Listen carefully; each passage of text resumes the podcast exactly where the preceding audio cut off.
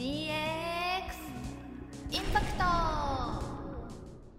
さて今週も始まりました。せーの。DX インパクトインパクトちょっとずれましたね。はい。はい、ありがとうございます。よろしくお願いします。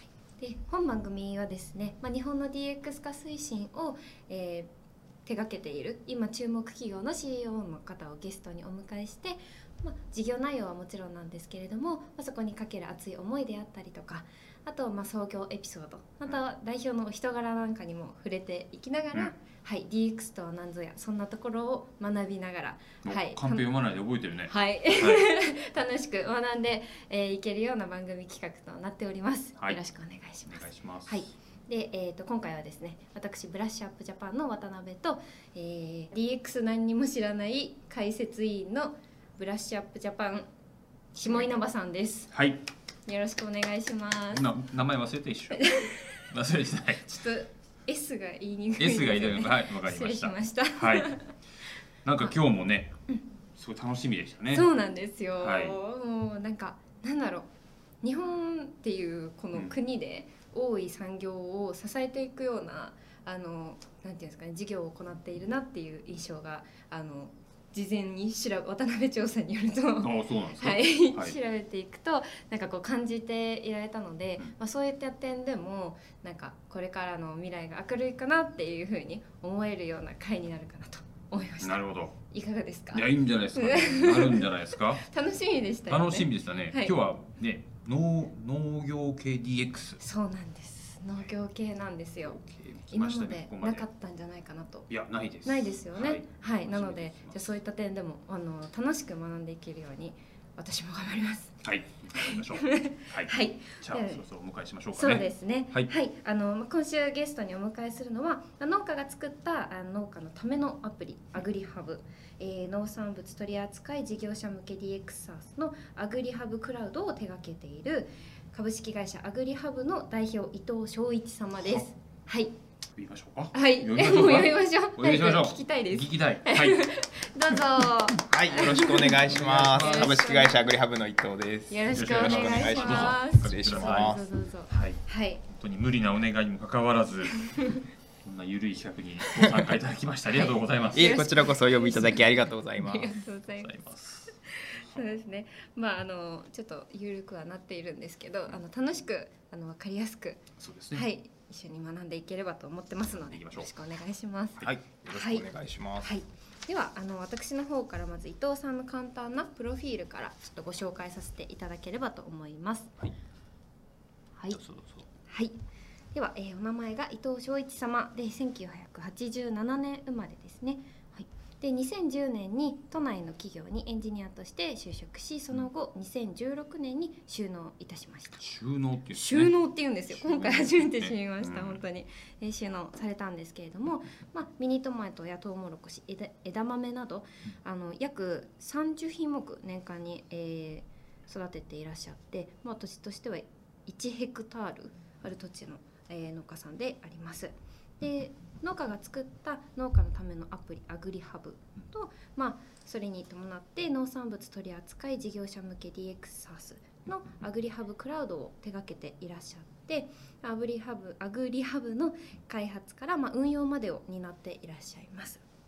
で2018年にあのアプリ自体はあの公開されたとのことだったんですけれどもあのもうすでに3年弱なんですあ3年ぐらいなんですけれども会員登録者数が1万9000人を突破しているよう1な万9000人ですか？そうなんですよ。ちょっとさっき伺ったんですけど2万人登録うん。しているアプリっていうのがすごく稀というかまだない。ないというみたいですね。はいちょっと大きくなっちゃいましたけど。はい。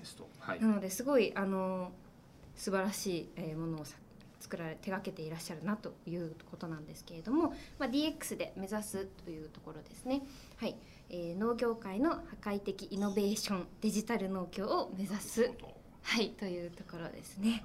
めっはい、ちゃ楽しみですね。これ今から。めっちゃ楽しみですね。はい 事前に調べつつももう今日が楽しみでしょうがなかったです。はい。はい、まあ。そうですね。そういったところではい。ちょっとお話を聞いていきましょうか。はい伺えればと思うんですけれども、はい。よろしくお願いします。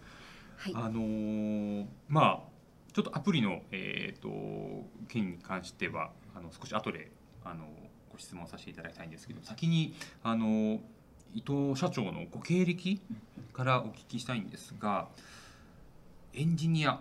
新卒で入った会社がエンジニア。はいなんですよね。そうです。もう、はい。あのワークスアプリケーションズっていう会社にいまして。有名ですよ。有名です。か？あのご存知。担担当してました。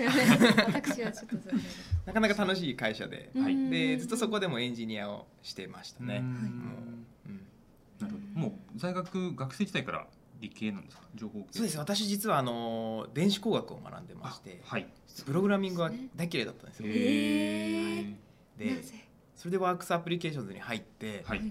なんで入ったかってコンサルがやりたかったんですうんねコンサルっていう職種があったんで。そこをやりたくて入ったんですがいざ配属されてみたらエンジニアやれって言われて。コンサルじゃなくて、はい。エンジニアの方。はい。ミスマッチです。そうです。うん。じゃあしょうがないやるかってところでうん。プログラミングをそこから覚えたっていう形になりますね。そうなんで。すごいですね。でもそう思うと新卒でこう入られてうん。そこから覚えるっていうそうです。学んでいたっていう。当時は結構そういうパターンがありましたね。今はもうエンジニアをみんなプログラム書けないと採用してもらえなかったとかうん。多いかと思うんですけどうん。今もう当時はねまだまだエンジニアが足りない時代だったのでうん。はい。ありましたね、まあでもまあ結構超優秀な人をたくさん採用している会社のイメージだったんですけどもやっぱり優優秀だったんですね。あの私はそんなことなかったですね、ええあのいや本当に。あのそんなにワークスアプリケーションズでもずば抜けて優秀っていう中な人ではなかったのでう、ん。まあ、あとはいつもプログラム自体は楽しくやってた。あうん。そうなんですか。きっと。へー素素地がある方だからこう抜擢されたんですよね、うんきっと。そうだと思いますよ、まあでもその経験がなかったら今このうん。アグリハブはできてなかったかもしれないですもんね。うんもう本当にそうだと思いますね。ですよね。その時のおかげですね。なるほどなるほど。うんへー。えワークスアプリケーションじゃ何年ぐらいお勤めになってたんですか？えっと5年ないぐらいですね。うん。5年ぐらいで。それであのまあ一通りあの会社のことが見えてくるんですね。5年ぐらい働くと。はい。あの。なるほ でそうするとじゃあ自分の次の将来はどうしようかなって考えた時にうん。やっぱりもっとエンジニアとしてその要は企業向けのソフトウェアなんですね、はい。ワークスアプリケーションズは。そうじゃなくてもっとコンシューマー向けあの一般の皆様が使うシステムの方がやっぱ IT って進んでるんですね。うんなのでそっちの勉強もしたいなと思ってちょっと小さい会社に転職しましたねなる。ほどね。はははまあそこもエンジニアとして転職をして、まだ農業にはここはまだ関わってないんですよね。もう全くですね。はいうんえー何系のそこは会社だったんですか？えっとそこはですね普通にもうコンシューマー向けのランキングアプリを作ったりとか本当に今よくあるあの IT 系のコンシューマー向けの会社でしたね。あのまあワークスアプリケーションだけ大きい会社じゃないですか。で、あの次のところはそんなに大きなところスタートアップ的な。そうです。もうはい。10人いない会社でしたね、うん。本当に小さくて、うん、もう本当に小さいスタートアップ企業で、まあ、ただあの中にいる人たちの技術力はすごかったので、本当に勉強になりましたね。えー。もうあえてそういう小さなところに行こうって思って行かれたんですか？それでもうなんか大きいところに興味がなくなっちゃったんですね。うん。あのうん、やっぱり大きい会社だと話を通すのが大変だったりとか、まあ、うんワークスアプリケーションとか風通しがいい会社だったので、うんまあ自分が好きなことはできたんですけどやっぱりそれでもやっぱり大きい会社と小さい会社で比べると、やっぱスタートアップの方が動きやすいかなっていうのは思いましたね。なるほど。なるほど。すごい自ら動く力がうん。もうムンムンに感じますね。感じますね。はい。まあでもまだ農業とはちょっとそうですね。かちょっと遠い位置づけですね。はいはい。なるほどなるほど。で、えーちょっとあのーおしここちらの方の話も進めていきたいんですけども、えっ、とその後に伊東農園に収納されると、はい。収納って言うんですね。ねそう収納って言うんですよ。はい。え皆さん知らないんですね。もういやもう農業界でも当たり前すぎて、なるほど。私あのこの人材系の仕事17年やってるんですけども、はい初めて見ました。収納あ言いました。本当ですか？はい。はいこれから来ると思うんで収納部分が。わかんないですかえ初めて出てきたこの言葉とか調べましたもんね。ーなんかなんとなくわかるんですけど、でもうんまあ銀行だったらね、まあ入行とかって言あってるんですか？そうなんですか？う。ん、そうです知らなかったですよへー。えなのでその伊藤農園っていうのはもともとあのー代々伊藤家がお父様おじい様等々が20代ん？四？な何代ですか？二十何代ですね。ちょっと正確には分かんないんですけど、二十何代って言ったら何代ってなんかもう何落語家みたいな。めちゃめちゃ歴史あるっていうのがわかりますねとりあえず、はい。えー、そのい約400年も、うん。まあある歴史があるような農家さんなんですよね。いや長すぎて何時代？まあまあちょっと歴史濁しときましょう。はい。えー農家にでまあ生まれ育っていらっしゃってこれもいずれは自分がつくのかなとかっていうのはうん。考えてたんですかね？あもうずっと考えてました。あのうん。当初からあのいつかは私が継がないとなってところがありましてまあ、そこが別に嫌でもなかったのでで逆にそれがあったからこそやっぱ自分に力をつけときたいなって思いがあったのでいわゆる兼業農家なんですかもうそうです兼業になりますあのーまあほぼ専業に近いんですけどはいやっぱり農業だけじゃ食べていけない部分もあったりするのうんでちょっと他の収入もあったりしますね。そうなんですねそうなんですねえー全然詳しくないですけどもじゃあお父様も何か他の仕事も少ししながら農家をやられていらっしゃったそうですそうですそうです。その時の時代時代に合わせたやっぱ仕事なんでしょうねきっと、うん。はい。まあ、伊藤さんは IT のバックグラウンドがあって、はい、まあね何十年前はそれがないわけだから、うん。はい、ここが食べていくあれも変わってきてるんですね。そうですね。はい。すごい。あの人1ヘクタールっていうのはどれぐらいのあれなんですか？ちょっと思ったそうですね。わからないですね。ちょうど サッカーコート1面が1ヘクタール。なんですね。なるほど。それと同じぐらい。結構広いですね。結構広いですね。意。外と広いですね見てみると。はい。そうですよね。今お父様と伊藤さんなのでお二人で？そうですね。あのー結構大変です。大変ですけどやっぱり地方の方だともっとあのうん。やられてるんで。うん。ですね。これぐらいでヒーヒー言ってるようじゃ多分 怒られちゃうんで。いやいはいで季節によっていろいろこうああいうのなんていうんですか？あのー同じ畑でこう、うん連作のような形で。あうん。それぞれはい。いろんなもの有名というかミニトマトとか。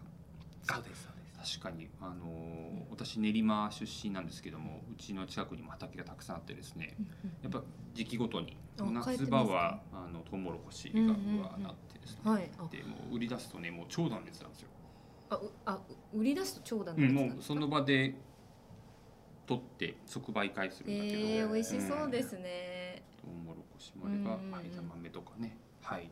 美味しいんですね。美味しいです美味ねですよね、はい。絶対に。で一番のおすすめは何ですか？伊藤の。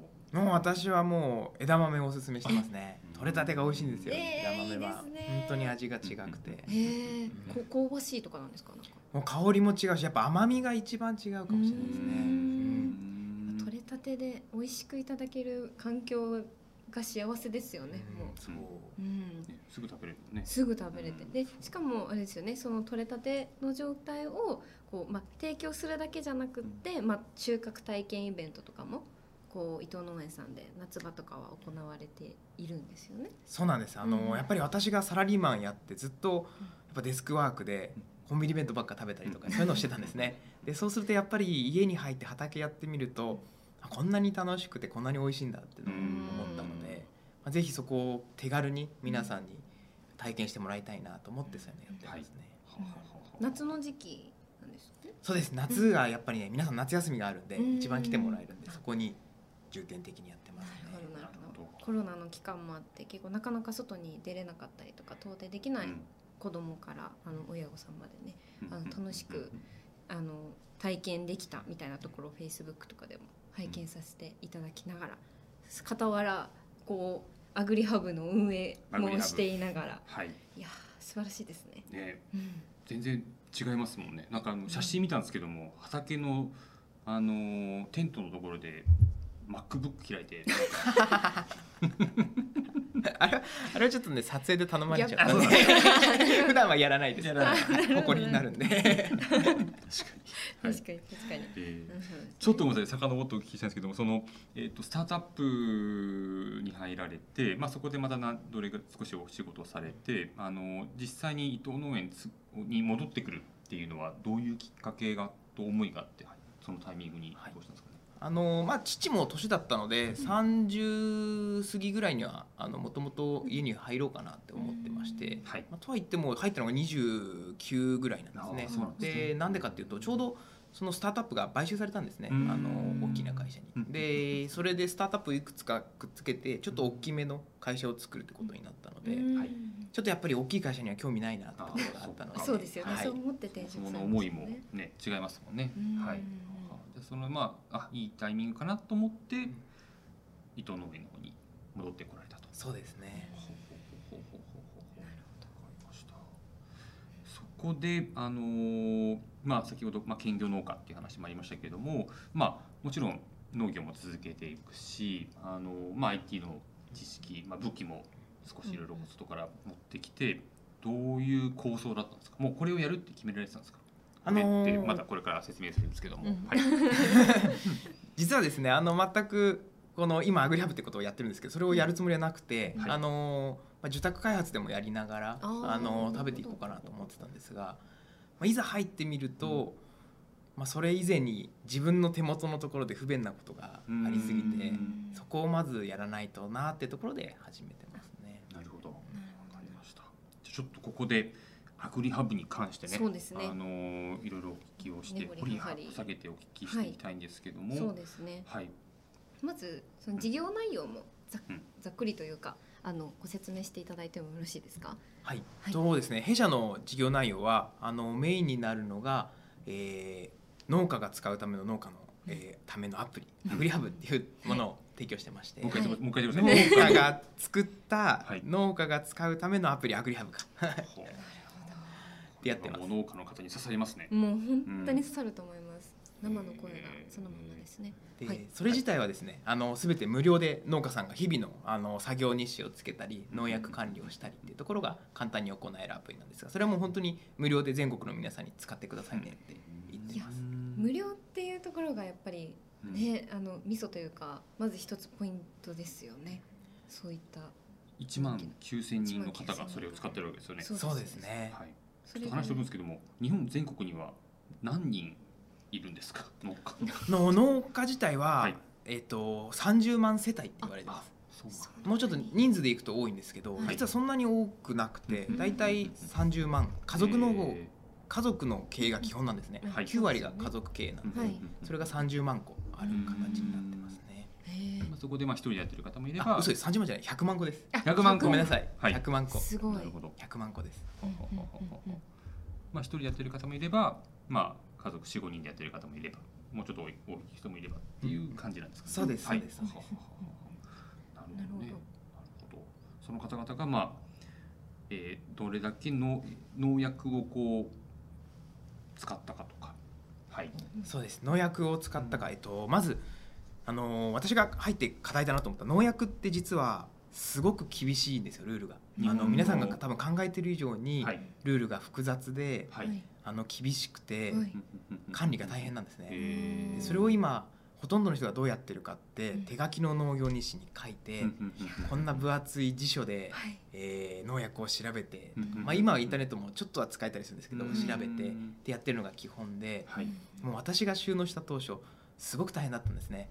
でなんでかっていうとあのうちは先ほどあったように30品目作ってるわけで、はい。30品目それぞれに対して農薬の使い方って違うんですね。うんまあそうでしょうね。はいはい。でなのでそうなるとそれを管理するの紙じゃとてつもなく大変なんですよ。そうですよねうんはいうんでなのでやっぱりアプリとか使いたいなと思ったんですけどそれがなかったんですよね使いやすいものが。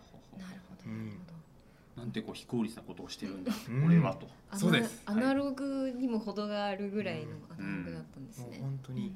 うん。なんで農薬を撒きたいって思っても農薬を調べるにこうペラペラめくってうん。紙で辞書で調べてで要は一つの品目トマトだけにと農薬を撒くならいいんですけど、はい。あのやっぱり東京の農家だとトマトとピーマンを一緒に作ってるから、うん。それに対して一緒に農薬を撒きたかったりとか。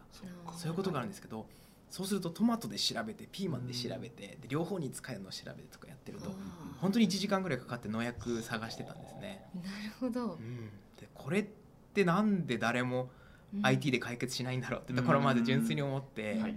でそれで作り始めたのがこのアグリハブになってますね。それはやっぱりこう日本のその何ですか？農林水産省厚生労働省がやっぱりこう農薬に非常に厳しいどれだけ使ったのかっていうのを報告しなさいっていう仕組みになっているっていうことなんですそうです。えっとですねあのー罰則があるわけではないんですよ実は。うん。あの農薬のチェックをしなさいってことにはなってるんですけどうん破ったら罰則があるってことではないんですけどうんやっぱりえっと、日本の農産物はほとんど JA さんが管理してますので、はい。そこは JA さんがしっかり、え農薬のあの検閲業務を行っているって形になりますね。それはもう紙ベースでずっと本当に、まあ、JA さんももう農家の人もこう紙ベースでやり取りをずっとされてた。もうそうなんです。今今もそうなんですけどほとんどの場合今もそうなんですね。が今もでどうやってるかっていうと、えー農家さんが手書きで農業日誌をつけてそうすると、JA から、えー指定の用紙が渡されるんですね、うん。農薬の使用履歴を書く。でそれを手書きで記載して。写して書くっていうですねもう今度ねまたそうです。2回書かないといけないですね。はい。なるほど、はい。でそしたらそれを今度ファックスで送るんですね。下手な、えー、と逆に他のところであるのはこのあのよくある、えー、3枚釣りぐらいの,、うんうんあのあるじゃないですか。こうこあの下に映るやつはいはいはい、あれを手渡しでするとか。なるほど。すごいアナログですね。でまた J さんもきっとそれを見ながらまたこうやって。手書きなのか入力なのかここで初めて入力するのかもしれない入力もしないんですよ手書きで見たチェック。見たチェッあクチェックチェック。なるほど。そこは効率化してるんですでファイルに入れて保存しておく。うんえー。2年ぐらい。うん。3年2年。見直すのも大変だし。どこに何があったのかもできないですね。本当になるほど。でそれを私が収納してすぐそれを見て、うんうん。あれなんでこんなことやってるのかなと思って。もう最先端の IT 会社にいた伊藤さんからしてみたらね。そうですよね。もう非効率にも。どどうなってるんだって何時代だってなっちゃいますよね。ありますね。なりますはい。なります。でもそれでそうするともう IT って早いじゃないですか。みんなどこの業界も IT 入ってて。でそうすると、まあ、すぐ誰かが作ってくれるんだろうなと思ってたんですね。あの収納した当初は。はい。で1年ぐらい待ったら絶対できると思ってたんですね。あれ,うん、あれまだないかなと。そう。そしたら全然できなくて、あじゃあこれはじゃあ作るしかないかってところで始めました。や やるよって。へでも本当にもう言う通りですね。こう農家が作った農家のためのアプリ。ーうん。本当もう自分のためにも本当に同じ業界の方のためにもっていう思いがギュッと詰まってますよね。明らかにねなるほどなるほど。でもそのあれですよね。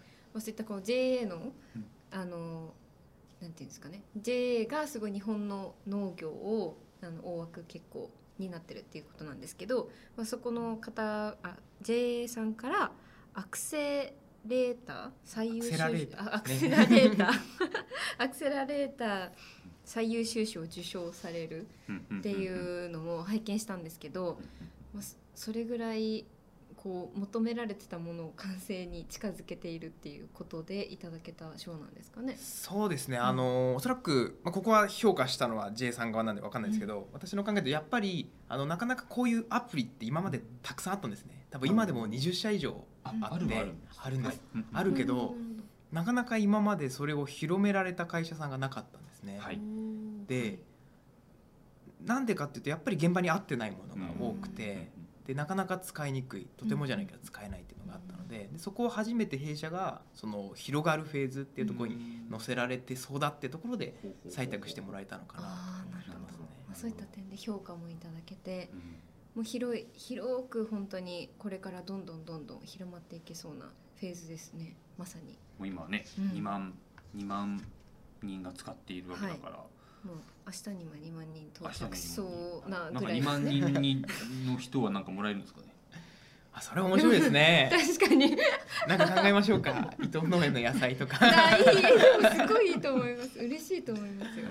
へー。もうそうやってこうやり取りしていくような、あのまあ、アグリハブとアグリハブクラウド、はい、でこのアグリハブクラウドというのはあれですよね。アグリハブは、えー、と農家農家の方が使って、アグリハブクラウドというのはそれをごめんなさいちょっと教えてもらっていいですか？そうです。それはえっと J のあの方とか農産物を出荷している例えば市場さんが使ってたり、うん今市場でも導入してくださっているところがあって、うん市場さんとか JA さんとかあとは民間のあの仲卸業者さん。あの、今 JA さんを通さずに直接野菜を買い付けて、うん。えー自分で売り先に流すっていうあのところをやってるはい。あの仲卸業者さんも増えてきていて、そこも導入してくださっていて、うん。なのでそういう方たちは何をするかって要は生産履歴の管理をしなきゃいけないんですね。うん。あの農薬ちゃんと使ってますよって間違いなく使ってますよって確認をしなきゃいけないので、はい。その確認をする業務にそのアグリハブクラウドっていうのをあの導入していただけると、はい。なるほど。その農家さんがアグリハブクラウドに連携することによって、もうリアルタイムに、えー生産履歴がデジタル化で簡単にチェックできるっていうのが売りになってます。ね。なるほど。この紙のやり取りを介さずにうん。入力したものがそのままリアルタイム？そうです。そのままリアルタイムに確認できて、まあ、要は出荷されてきた人参が届きました、うん。じゃあこれはどういう農薬を使ったのかっていうのをこれを作った生産者の方々もアグリハブで入力をしているのでアグリハブクラウドを使っている仲卸の方々はピッと押せば全部わかるわけですね、そうですそうですそうです。もう IT 化ですね本当に。まさに。IT あ DX 化 DX 化でした。DX 失礼いたしました、はい。えーえ本当えでもそのまあこここれまでまあもう少しで2万人到達するってところだと思うんですけどどうやってそこまで今、まあ、三公開アプリ公開してから、まあ、3年足らずといったところだと思うんですけど、2万人の方に広がるまでど,、まあ、どうやってここまで広がったのかなって思うんですけど、あのー実はですね弊社一回も広告を打ったことがないんですね。広告だね2万人の人に登録してもらえるってよっぽど使いやすいんでしょうね。いやそうですよね。そういうね、うん、ちゃんとニーズに沿ったうん。内容になってるってことなんですよね。そうですね。うん。で、やっぱりよくあるのが、うん。あの農家さんってやっぱり農家コミュニティがあるんですね。うんうんあの地域の農家の集まりとかが。あったりとか、そういうところでよく情報交換はされるんですよね。うん。だからうん。あの当初からなんとなく思ってたのはしっかりといいものを作れば周りに広めてくれるんだろうなってことをなんとなくイメージしてまして。でそれでなんとなくその通りに動いてくれてるのかなとは。思いますね。本当にいいものが広がるって。なかなかそれってもう難しいとも言われる時代ではあるけれども本当にいいものってやっぱ広がっていくものなんですね。うん。こうニーズを捉えているというか。そうですね。そこはやっぱり農家ならではのうんその文化がやっぱ残ってて、やっうん。ぱり情報交換するんですね農家って。うん。なのでそこでやっぱりあの私も栽培方法あの先輩の農家さんに教えてもらったりとかもあるので、うんそういういい文化が残ってるので、確かにつながり横のつながりが本当に濃いんですね。そうですねうんありますね。本当にこうなんか入れたらすごい便利だったよあの農薬の検査できるよって言ったら本当にどれどうやって入れるの？ってこうやってこう繋がっていくわけですよねあ。もう本当にそうです。いやすごいですね。それがもう全国に日本だけの全国に広がるってうんすごい本当にすごいなって思いますね。うんなんかこれも本当に北海道からまあ九州まで使う。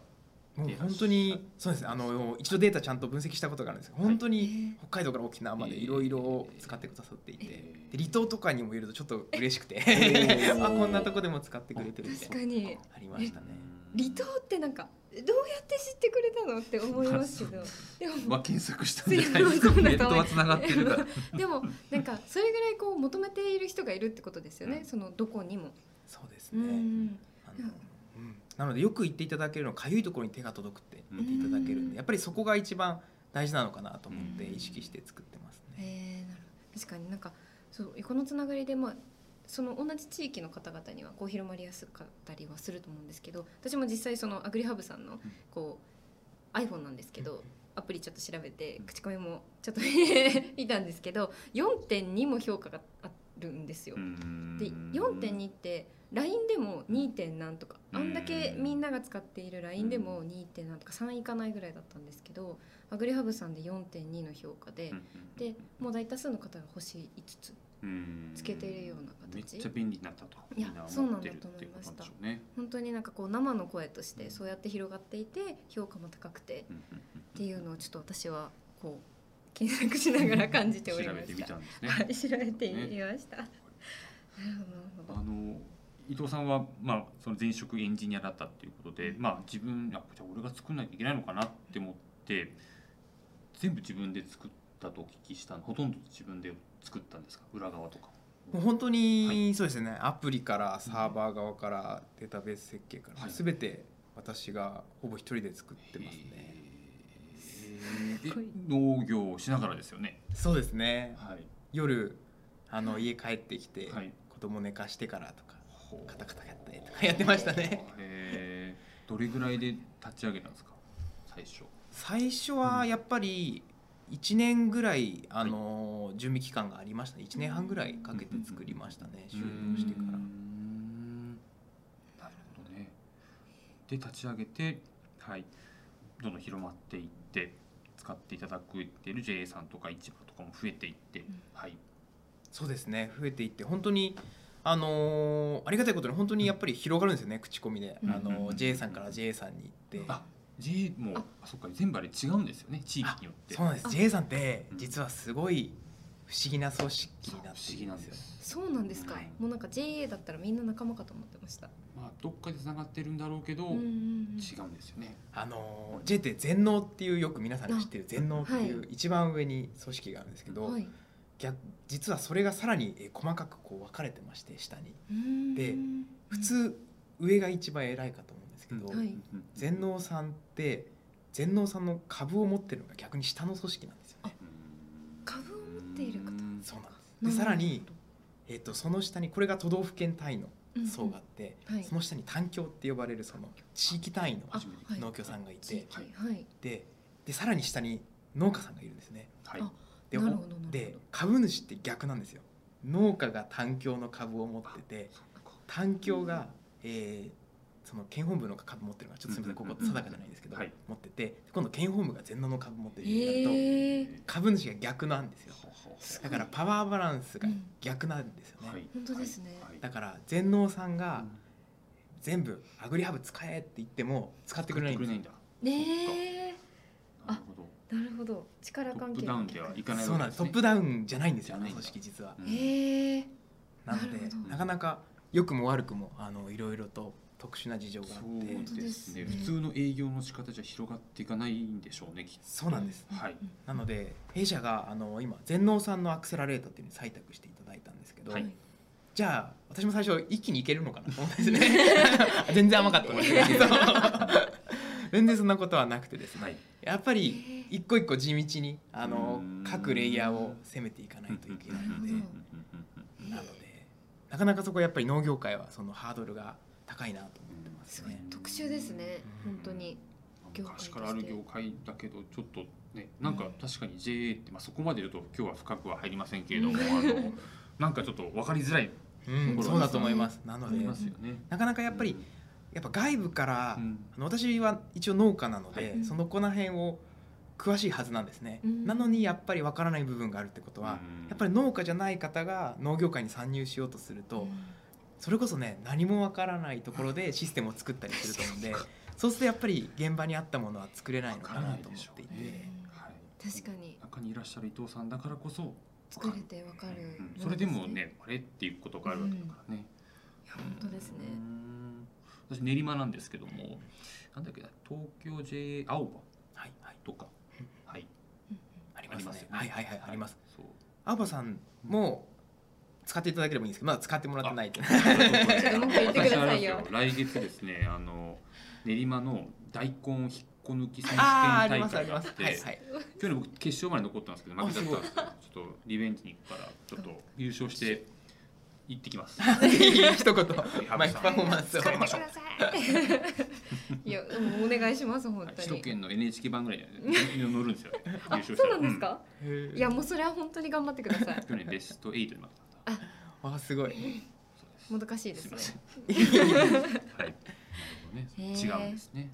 でもいやもう本当に特殊な業界でもありつつただその中でもね今普及をしている中だと思うんですけど、はいそのまずこうエンジニアとしてこう就職活動あ新卒でまあうんこう、まあ、エンジニアになりたくてじゃなかったと思うんですけれども、まあ、エンジニア職になった中で、まあ、こう30歳頃にはまあ収納しようかなというふうにこう思っていたって言ってたんですけれどもその収納までの過程としてなんかこうかん関わりのある関わりのある業界にこう行こうと思わなかったのかなっていうのはちょっと小さな疑問だったんですけどその点は？えっとああ農業界に行かなかったのかってことですか？そうです。なんかその少し関わるようない業界業種うん。にこう行ってからこうの収納されるっていうのがこうストレートなこう疑問のない流れかなと思ってたんですけどその辺はなんでこあのー実は私大学を選ぶときう、に、はい、そんなに普段父と会話もしないんですけど、あのー軽く聞いたんですね、はい。あのー俺は農学部に行った方がいいのかって、うん。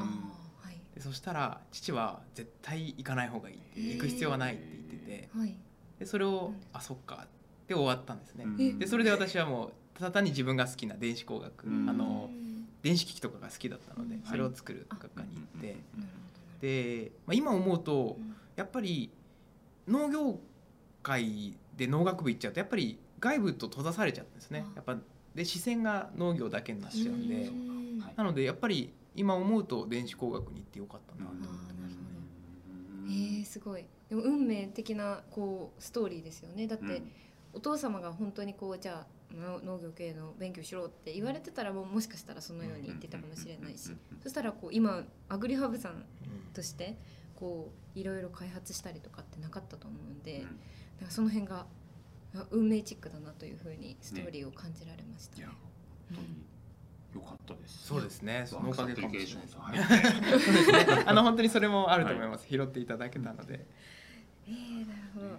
えなんかそのまあ農家さんって私もこう地方に学生の頃行って学ぶ機会とか農業じゃないんですけどあの実際に現地の方と関わる方ことがあったんですけれども、まあ、そういったところで農家さんのやっぱ平均年齢が、まあ、一般的にも言われると思うんですけどやっぱり高くなっていてでまあ若い方がこう収納するっていう機会もなかなか減っているようなあのお話は伺ってはいたんですけど、まあ、そういったこう高齢化が進んでる中でこうアプリをこう使える人っていうのは限られたりとかしないんですか、あもう本当に今おっしゃっていただいた通りで、うん。やっぱりあのー高齢の方は使ってもらえないっていうのがあります。うん。で、まあ、とは言いつつも、えっと、弊社のデータだと利用者の、えー、3割以上が40歳以上なのかな、あっていうところになっていて、はい。かなりそこは高いなとは思ってます。そうですね。とは言いつつも、うん。やっぱりそういう IT 化に対してアレルギーを持っている方は絶対使ってくれないっていうのはうん。事実であると思っていて、じゃあ弊社はじゃあどう進めているかっていうと、はい。あのそれよりもまず使ってくれる人の部分を100%取ることが大事だと思っていて、うん。で初めから100%その高齢の方も含めて100%取りに行こうとすると絶対ずれるんですねシステムの方向性が。だけど5年10年って長い目で見た時に、そのやっぱり今ここを獲得していくとこうそのまま上がるわけですね。5年後あ10年後には高齢の方に。はい。はい。なのでそこを見ていくとまずは取れるところをしっかり取っていく。うん。で逆にそこを取っていくと高齢の方でも興味がある人は若者みんながこんなスマートで何かやってるとうん。聞いてくるんですよね「あの何やってんだよ」っつって。でそうするとそこからまた高齢の方にも広がっていくっていうところがあると思うので、うん。そういう形であの普及普及を目指してうます。ん。でも40歳以上の方がこう使ってくれ3割も使ってくれてたら結構本当今後の未来としてはだんだんとなんていうんですかね普及がもっともっと広がっていくようなイメージは持てますよね。そうですね、うん。本当にそう思います。でよくあるその失敗パターンがやっぱりみんなの意見を取り入れようとするんですね、うん。導入する時に。なので高齢の人は捨てられないって言うんですけどそれは捨てるんじゃなくてうん。しっかりと使う人が使えるようにしていくっていうのが大事かなと思ってます。確かそうですね。そこに合わせちゃったら逆にね、に、20代の方からすると使いづらいとかってなっちゃうと思うし。うん。確かに。これからを担う人の、まあ、ためにもうんこうシステム化していった方が、まあ、よりいいですよね。やっぱり少子高齢化も進んでいるわけですし、うん。収納する人数もやっぱり減ってしまうんですかそうですね。これから、まあ、収納者数はもしかしたらちょっと増えてきてるのかもしれないんですが、うん。あの農業者全体としてはどんどん人数は減っていく方向なので、なるほど。やっぱりそうするとこう、まあ、DX 化っていうのがこう必要不可欠、うん。うん。本とかでねこう1時間も調べるのに検索するのに使っていこたら。農薬はってこうね 調べるわけね。いやずっと。う。ん。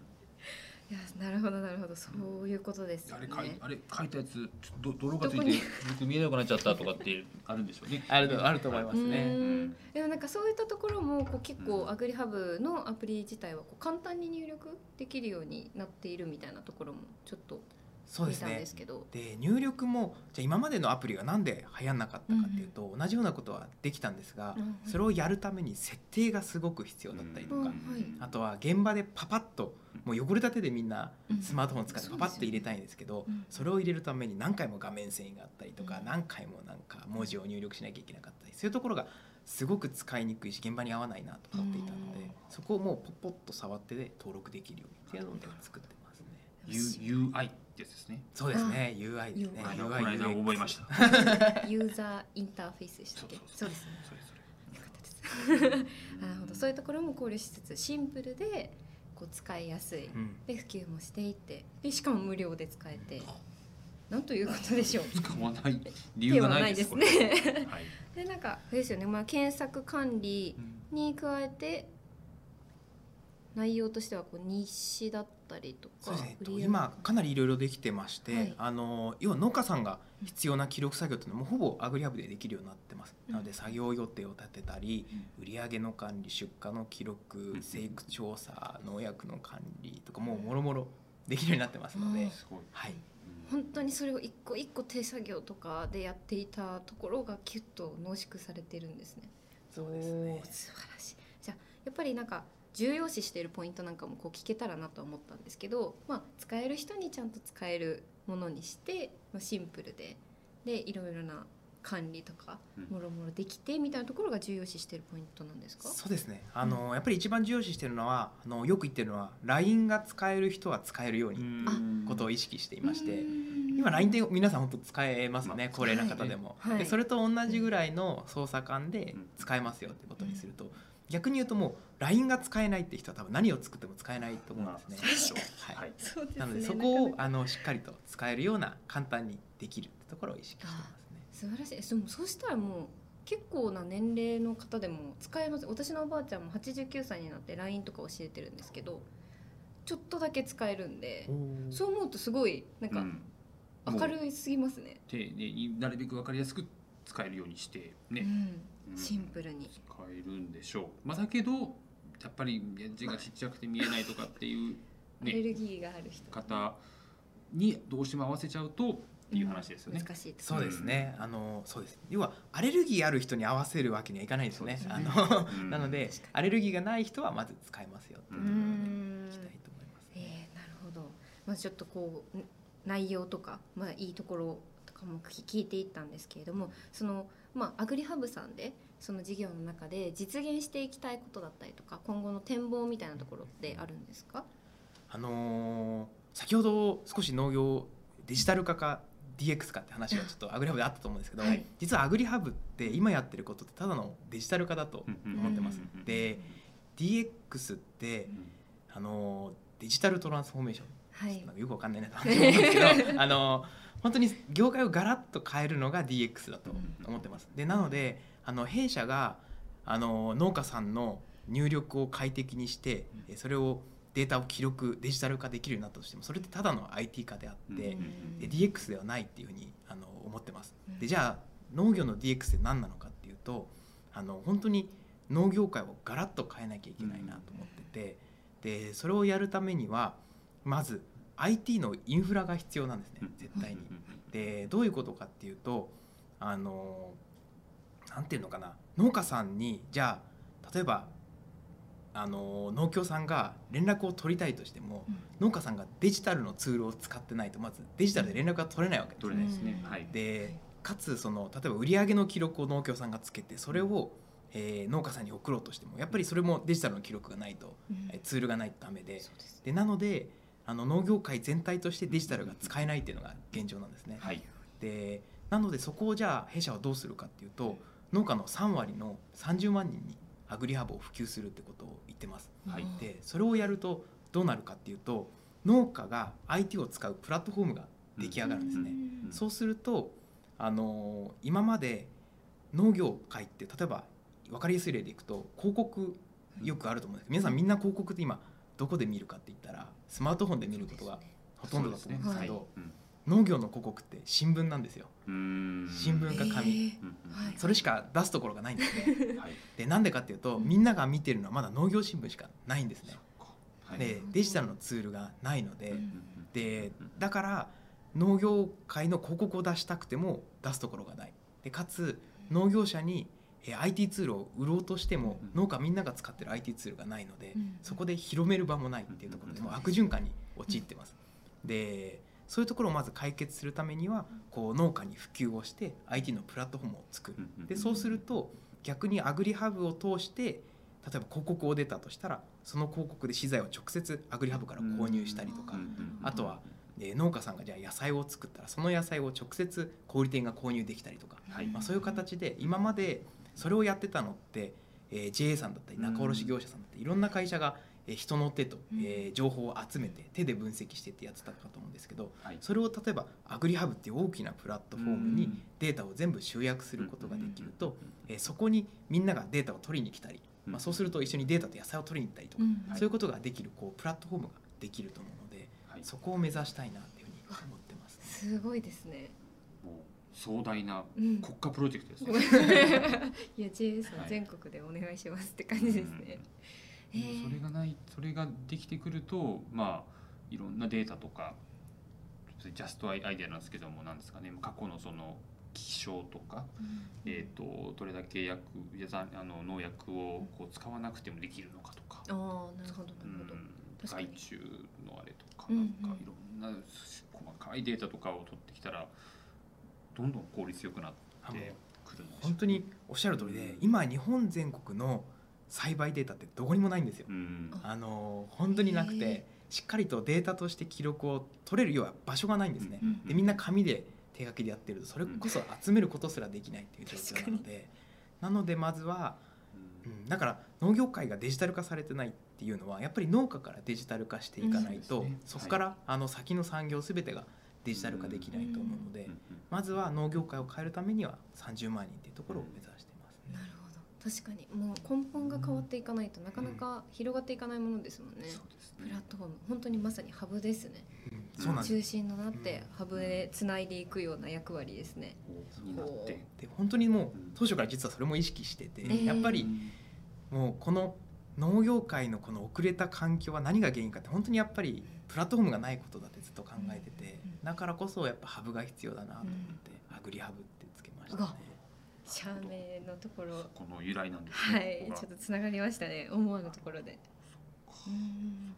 確かにでもハブとなるあのなんていうんですか役割を担うっていうのは、まあ、他の業界でも結構やっぱりこう第一人者としてプラットフォームを作るハブになるっていったところをあの開拓している、まあ、企業さんだったり事業っていうのがあったと思うんですけどそこを農業界でうん。アグリハブさんが行っていける？そうですよ。さっきのあれもう一回さあはい。見せてもらっていいですかね？はい。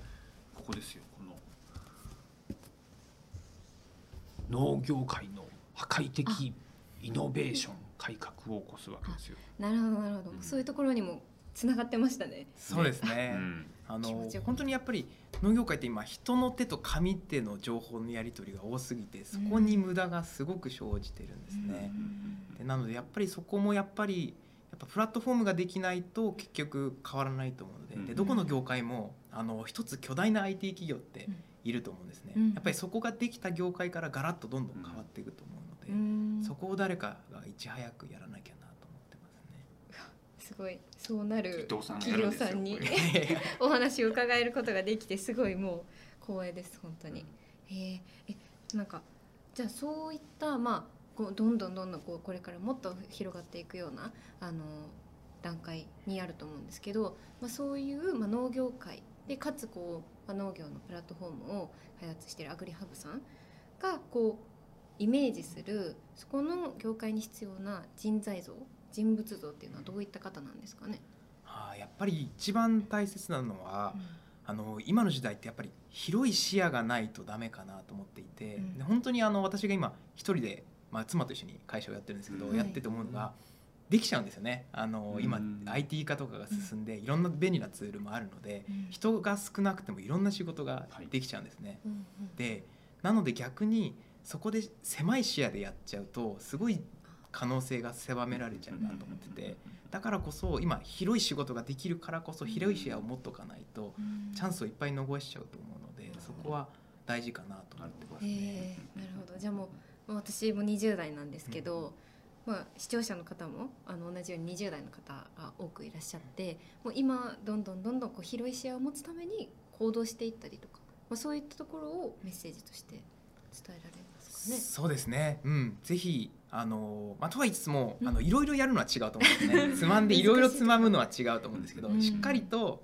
この軸足を置いたところでやってると、見えてくることもあると思うんですね。その広くが。だから一つをしっかりとできる力をうん。まあ二つか三つあるといいと思うんですけども、それだけでいいと思うんでそれを取りつつのうん。広い視野を持ってると、うん。いろいろ可能性が広がるのかなと。うーん。なるほどなるほど、まあ、そうですよね。こうちらほら自分の興味あることポイポイポイポイ手出してても身につくものも浅くなってしまったりとかはすると思うんでそういったところでこう自分のやりたいと思ったことに注力して掘り下げていくそして視野を広げるみたいなうん、ところですかね。そうですね。いいこと言うじゃないですか、渡辺さん。いやうん、ちょっと自分にあのい対して言ってるみたいな 部分はあるんですけど、うん。はい。なるほどなるほど。そうですか。はい。まあでも結構ねお話伺えたんですけれども聞き足りないところではありますが、はい。ちょっと毎回恒例のですえ、もうね時間なんですか？そうなんですよえ、もうちょっと聞きたいな。いや結構聞きたいね私もねもっともっと掘り下げてね聞きたいところはあるんですけど、ちょっと日本の未来についての一言予言っていったところでちょっともう書いてまいりましょうか。はい書いていただきましょういいですか？はい。はいどんな一言がいただけるのか恒例となっている。あ、こちら。すいませんでは、えー伊藤様が思う DX がもたらす日本の未来について一言予言ですはい、書いてまいりました。伊藤さんお願いします。はい、 rebuild ってあのまあ、よくエンジニアで rebuild とか言うんですけど あの再構築っていう意味ですね。なるほど。あのなるほど。 rebuild。build。はい。なるほど。 rebuild。再構築ってことかなと思います。あーなるほどなるほど。今までこう固執していたものを立て直すみたいな意味ですか？そうですね。あのやっぱり今日本のしあの会社とかってやっぱりあの高度経済成長からいろいろな方が積み上げて作ったものがあると思うんですね。素晴らしい仕組みが。はい。でだけどそれって実はもう取り残されちゃってるなっていうのをすごい感じていて。それってもう一回全て作り直さなきゃいけないんじゃないのかなと思ってて。でそれってどういう構想を基準に作り上げてるかってやっぱ紙の文化とか人のチェックとかそういうところを基準に今の会社ってこう作り上げてると思うんですけどはい。そうじゃなくて今ってもう IT が基準だと思うのでうん。でそうすると今この作ったものにこう IT 化を入れるためにいろいろこう配線を張り巡らせてもそれってもうダメなんですよ。それってさっきの DX なのか IT 化なのかって話でいくとうん。IT 化なんですね。でもそうじゃなくてもう今あるものは素晴らしい、うん。だけどもうそれは捨てましょうってことで、一旦置こうと。うん。どはい。で新しくもう IT を基準としてこう山をまた作り上げなきゃいけないと思うんで。で DX って本当にそこだと思うんですね。うん。でそれを皆さんやらずにもう要はただの改築ですよね、うん。IT を通す。うん。あの古い建物に無線 LAN を通す無線だから LAN ケーブルを通すような そんなことをやってるのでうん。それじゃあやっぱり日本の業界って変わんないと思うのでうん。本当に一からゼロから作り直すってところをやらないとまずいんじゃないのかなと思ってますね。リビルド。うん。本当ですねなんか農業農業界でなくても DX 化において本当に大事なうん。言葉かなというふうに私は捉えました。そうですね。はい。うん。まあ、特にまあ歴史のある伝統のある、まあ良くも悪くもいろんなしがらみのある農業界、まあ傍から見てるとうん。そんな印象ではあるんですけども、そんな中でもう伊藤さんが誕生したわけですから、はい、はい、あのーアグリハブを、アグリハブを。よはい、まずろしくお願いし軸に。日本の農業界をよろしくお願いしよます。いします。いやいやそんなこと あのまだまだ。弊社は本当に小さい会社なので、はい。少しずつやっていきたいと思います。いや本当になんか未来が明るいというか、うん。でも本当に生産者さんとしてはもう皆さんいいものをねあの皆さんに消費者の方に与えたいみたいな思いとか最はね、終的にはね、はい日本って、ねうん、やっぱり素敵なものを作っていると思うので、そういったところがより良くなるっていうシステムを、はい、開発していただいている素敵な方でした。はい、まあ、ちょっとねもうちょっとお話を伺いたいところではあるんですけれども、はいあの今日はこの辺りで視聴者の皆様とはお別れとなります。では次回もお楽しみにしていただければと思います。本日はありがとうございました。はい、こちらこそありがとうございました。はありがとうございました。